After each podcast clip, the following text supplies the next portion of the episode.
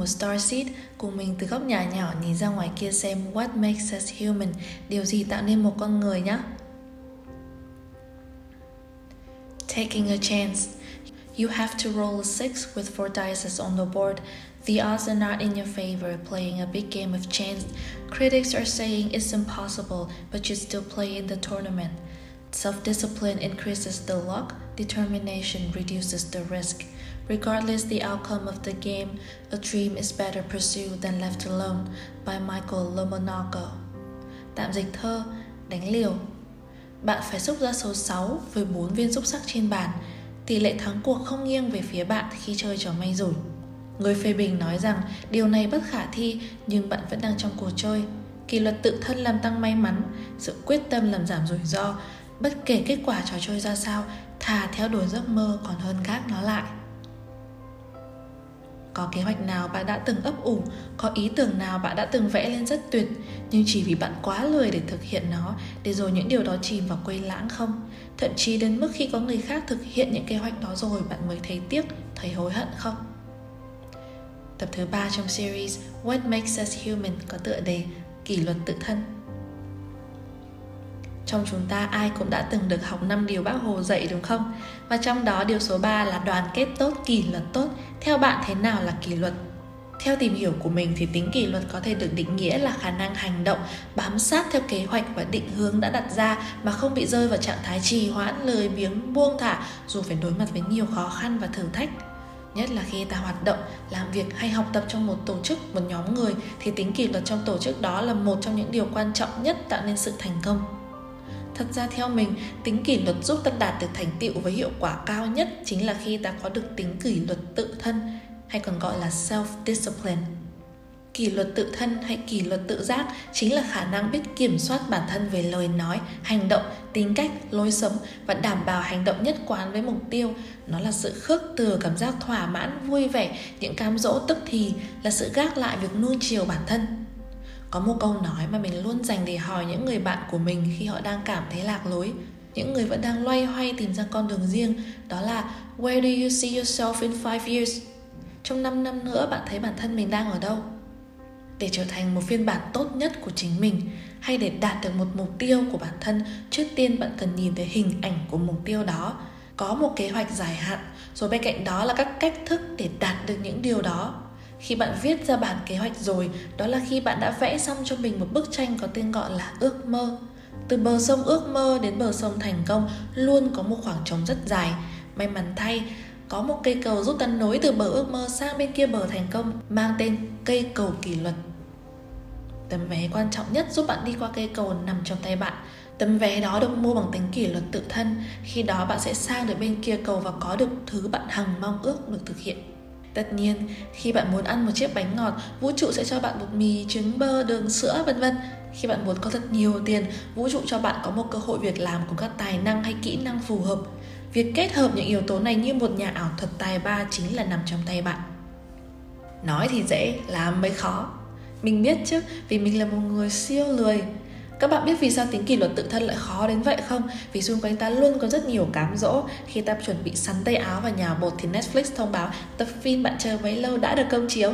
Hay khi ta chuẩn bị bật máy tính lên làm việc thì một người bạn thân gọi điện rủ đi chơi Vân vân, nhiều lúc mình tự hỏi chắc vũ trụ trêu người mình đúng không? Không đâu.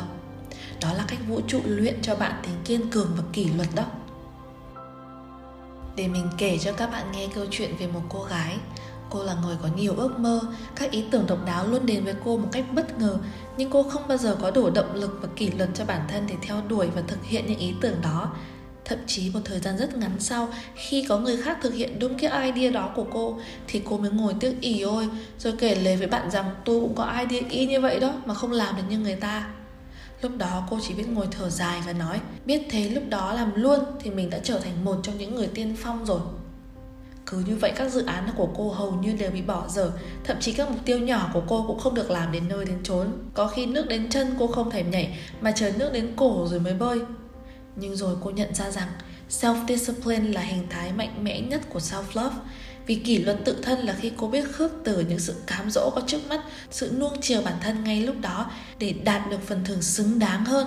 Đó là khi cô yêu bản thân mình đủ đủ để cho bản thân có mọi thứ cô hằng mong ước và cô quyết tâm sắn tay vào làm việc, không thể để sự chần chừ và lười biếng làm chướng ngại vật cản con đường cô thêm được nữa. Ví dụ điển hình nhất là cứ hai tuần cô cho phát sóng một tập podcast vào 8 giờ tối thứ ba, liên tục đều đặn như vậy. Dù việc này đối với người khác có thể là dễ dàng và nhỏ nhặt, Nhưng đối với một người lười như cô Thì cô xứng đáng nhận được lời khen ngợi đến từ chính mình Vì cô đã tặng cho bản thân mình một hành trình mới đầy tươi vui Từ những việc rất nhỏ này. Bạn cũng vậy. Kỷ luật tự thân luôn đến từ những ý nghĩ, lời nói và hành động nhỏ nhất. Nên nếu hôm nay bạn đã rất nỗ lực để xây dựng tính kỷ luật cho bản thân thì hãy cảm thấy tự hào vì chính mình đã chọn cố gắng. Có một câu nói nổi tiếng của cựu tổng thống Mỹ Abraham Lincoln rằng Discipline is choosing between what you want now and what you want most. Tạm dịch là kỷ luật là chọn lựa thứ bạn muốn có bây giờ và thứ bạn mong muốn có nhất. Khi ta có cơ hội để đạt được thứ ta hằng mong ước nếu ta không có tính kỷ luật mà vô tình thực hành những sự cám dỗ những mong muốn dễ dàng nhất thời liệu khi đó cơ hội có vụt qua và ta có hối tiếc khi nhìn lại không? Nếu để nó vụt qua mất thì từ ước mơ nó sẽ chỉ biến thành ước gì mà thôi. Theo lời Phật dạy rằng người khôn ngoan có tính kỷ luật về thân, khẩu, ý Họ thực sự kiểm soát rất tốt những điều đó. Thân khẩu ý ở đây là gì? Ý tức là tư duy, tư tưởng, suy nghĩ của chúng ta nếu tư tưởng của chúng ta có tình thương, có sự bao dung, hiểu biết, nó sẽ tạo thành tránh tư duy, tiếng anh là right thinking. Nhưng nếu tư tưởng có sự hận thù, nhỏ mọn, độc ác, nó là tà tư duy và hai điều này tạo nên ý nghiệp. Khẩu tức là lời nói. Nếu lời nói của chúng ta có tình thương, có hiểu biết để chúng ta nói những lời dễ thương, có khả năng giúp đỡ người khác, làm cho người khác có thêm hy vọng, hạnh phúc, nó sẽ tạo thành tránh ngữ. Tiếng anh là right speech nhưng nếu lời nói của chúng ta có sự độc hại, gây hại cho người khác, mang tính ghen ghét sân si, thì nó là tà ngữ, và hai điều này tạo nên khẩu nghiệp. Thân tức là hành động của thân thể. Nếu ta làm những hành động có khả năng giúp người, giúp các sinh vật mang lại hạnh phúc, sẽ tạo nên tránh nghiệp, tiếng anh là right action. Và nếu ta làm những hành động ngược lại là tà nghiệp, tức nó mang tính gây hại cho những người hay những sinh vật khác, và hai điều này tạo nên thân nghiệp. Vậy nên theo lời Phật dạy thì mình hiểu rằng nếu ta có kỷ luật với bản thân, nghiêm túc cam kết với ít nhất là ba tránh thân khẩu ý và có sự kiểm soát bản thân, tiếng Anh là self control để luyện tập sống với những ý nghĩ tư tưởng tốt, nói những lời hay, có những hành động đẹp và quan trọng là mọi thứ đều xuất phát từ tình yêu thương thì dù thân khẩu ý đó dành cho người khác hay dành cho chính bản thân mình nó đều đáng được trân quý và những người kiểm soát tốt bản thân để họ có kỷ luật tự thân trong nuôi dưỡng những điều này đều là những người sống khôn ngoan.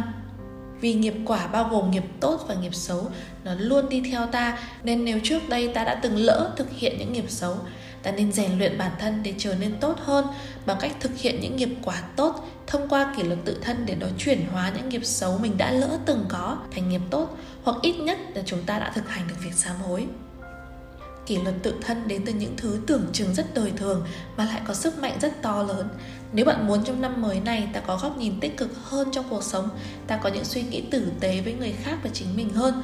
Hãy bắt đầu bằng việc có những ý định và chỉ có những ý định tốt đẹp tới mọi khía cạnh dù nhỏ dù to trong cuộc sống thường ngày. Ví dụ hàng ngày bạn muốn có tư tưởng về lòng biết ơn. Mỗi buổi sáng khi soi gương, hãy thầm cảm ơn cuộc sống này cho bạn căn nhà để ở có người thân bên cạnh và có đủ điều kiện để sinh hoạt một cách bình thường, vân vân. Dần rồi bạn sẽ có tính kỷ luật trong ý nghĩ, trong tư tưởng, nó sẽ tác động rất lớn đến tư duy của bạn. Ví dụ có thể trước đây bạn không thích người A này, nhưng giờ bạn thông cảm cho A, nghĩ về A với tình thương cứ như thể A là một người họ hàng xa của bạn vậy.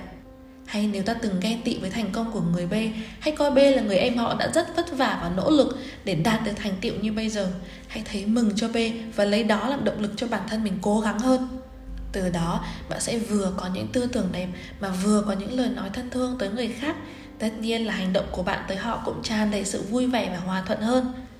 Mỗi khi có một ý nghĩ nào xấu đến trong đầu ta, hãy quan sát ý nghĩ đó và nhầm rằng đây là một ý nghĩ không tốt. Nhưng không sao, ta đang luyện tập tính kỷ luật trong suy nghĩ, nên hiện tại ta chỉ cần chuyển ý nghĩ này thành một tư tưởng tốt đẹp hơn là đủ rồi và theo mình, luyện tập tránh tư duy rất cần thiết vì chỉ cần tư duy của ta luôn mang sự vui tươi hạnh phúc thì ta sẽ vô thức nói những lời dễ thương và hành động tốt đẹp hơn. hay nếu bạn đang có một dự án cho bản thân hãy bắt đầu tưởng tượng ra dự án đó vạch kế hoạch cho nó và đặt ra to do list. Hãy để bản thân tận hưởng cảm giác vui sướng khi được thích những việc cần làm trong ngày và tất nhiên nhớ làm nó mỗi ngày nha. Hãy nhớ rằng thân khẩu ý của ta đều xuất phát từ tình yêu thương khi chiếc ly của ta đầy nước, ta cần có kỷ luật để giữ cho chiếc ly không bị đổ. Và đó là những điều ta hoàn toàn có thể thực hiện được nếu ta muốn có những điều tốt đẹp đến với mình. Hãy tránh xa những sự cám dỗ để làm ta lười biếng. Hãy tránh xa những cuộc trò chuyện với những người không nói được những lời hay để giúp đỡ người khác, mà lại gây xấu xí cho hình tượng người đó. Việc này không dễ dàng gì khi ta phải hoạt động trong một tập thể, một nhóm người. Nhưng nếu ta gây dựng dần tính kỷ luật cho bản thân mình Ta sẽ dần gây dựng được lối sống, thói quen của mình mạnh mẽ hơn Và cũng góp phần xây dựng cho boundaries hay còn gọi là ranh giới cho bản thân. Mình cam kết với việc thực hiện tránh tư duy, tránh ngữ và tránh nghiệp. Người khác cũng sẽ tôn trọng ranh giới của mình Và họ sẽ không thể vượt quá nếu bạn không cho phép họ đâu. Ca dao có câu Bề trên ở chẳng kỳ cương cho nên kẻ dưới lập đường mây mưa khoan, hãy nghĩ tới việc ai là bề trên và kẻ dưới. Chúng ta chỉ nghĩ đơn giản rằng nếu muốn có kỷ cương, kỷ luật trong một tập thể thì trước mắt ta cần có kỷ luật với chính mình. Dù ở môi trường công việc hay dù đối với mối quan hệ bạn bè, đồng nghiệp, nếu chúng ta cứng rắn có được kỷ luật cho bản thân và ta tôn trọng điều đó ở chính mình, thì những người xung quanh sẽ tự động tôn trọng điều đó ở bạn và có kỷ luật hơn trong tập thể. Vậy quay lại câu hỏi ban đầu với khái niệm về kỷ luật tự thân và bộ ba thân khẩu ý, Liệu trong 5 năm nữa bạn muốn bản thân mình trở thành người như thế nào? Nhắc đến kỷ luật tự thân, mình muốn nhắc đến một loài hoa, đó là hoa baby. Hoa baby hay còn gọi là hoa chấm bi, tên khoa học là Gypsophilia là một loài thực vật có hoa trong họ cầm trướng và tên tiếng Anh là baby's breath, nghĩa là hơi thở của em bé, hoặc là happy festival vì mang ý nghĩa vui vẻ và hạnh phúc vì kích cỡ chỉ từ 4 đến 6 mm, nhỏ nhắn xinh xắn, hoa baby thường được sử dụng để cắm cùng các loài hoa khác làm hoa cầm tay cho cô dâu trong ngày cưới hoặc dùng làm quà tặng trong tiệc mừng trước khi mẹ bầu sinh em bé. Tiếng Anh là tiệc baby shower. Hoa có thể mọc được trong đất trồng khô và trong khí hậu mát mẻ. Hoa baby nở từ đầu mùa xuân đến giữa mùa hè. Hoa baby thường mang ý nghĩa là tình yêu vĩnh cửu, do khả năng sống trong môi trường khắc nghiệt nhưng ngoài nghĩa tình yêu lãng mạn thì hoa baby còn mang ý nghĩa là tình yêu với gia đình và tình yêu trong sáng giữa bạn bè Ngoài ra, hoa baby thường có màu trắng, khiến hoa là biểu tượng của sự trong trắng thuần khiết, thùy mị. Trong tôn giáo, hoa baby được liên kết tâm linh với sức mạnh của Chúa Thánh Thần, tiếng Anh là The Holy Spirit, trong đức tin cơ đốc, tức là Christian đất.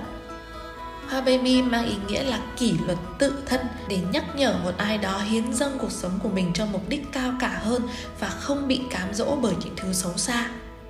Thêm vào đó, hoa baby còn mang ý nghĩa là một khởi đầu mới. Trong thời hiện đại thì việc tặng hoa baby cho một người như một món quà Ngoài việc muốn bày tỏ tình yêu đôi lứa ra, hoa còn mang ý nghĩa rằng ta cảm kích tình bạn chân thành này. Thậm chí một số người còn cho rằng tặng hoa baby vào dịp năm mới cho người thân là một món quà rất chu đáo để mong muốn họ có một khởi đầu tốt đẹp. Hoa baby có rất nhiều màu sắc và tương ứng với mỗi màu sắc lại có những ý nghĩa khác nhau. Màu trắng tượng trưng cho sự tinh khiết, trong trắng đoàn kết và tâm linh. Màu xanh dương tượng trưng cho sự thành thật, trung thực và tôn trọng. Màu cam tượng trưng cho niềm vui và sự lạc quan. Màu đỏ tượng trưng cho tình yêu và sự lãng mạn Màu hồng dùng để bày tỏ sự dịu dàng và cảm xúc. Màu tím tượng trưng cho lòng trung thành, trung thủy và sắc đẹp. Màu vàng tượng trưng cho niềm vui vẻ dạng người. Nhân dịp đầu xuân năm mới này, mình muốn dành lời chúc tới tất cả mọi người đang nghe tập podcast. Dù thời điểm bạn nghe là lúc nào đi chăng nữa Thì chúc bạn có một năm mới đầy sự vui sinh Và luôn có được tính kỷ luật tự giác từ bản thân Để đạt được mọi mơ ước bạn đang ấp ủ Và luôn giữ được sự trong trắng tinh khiết trong thân khẩu ý mỗi ngày nhé.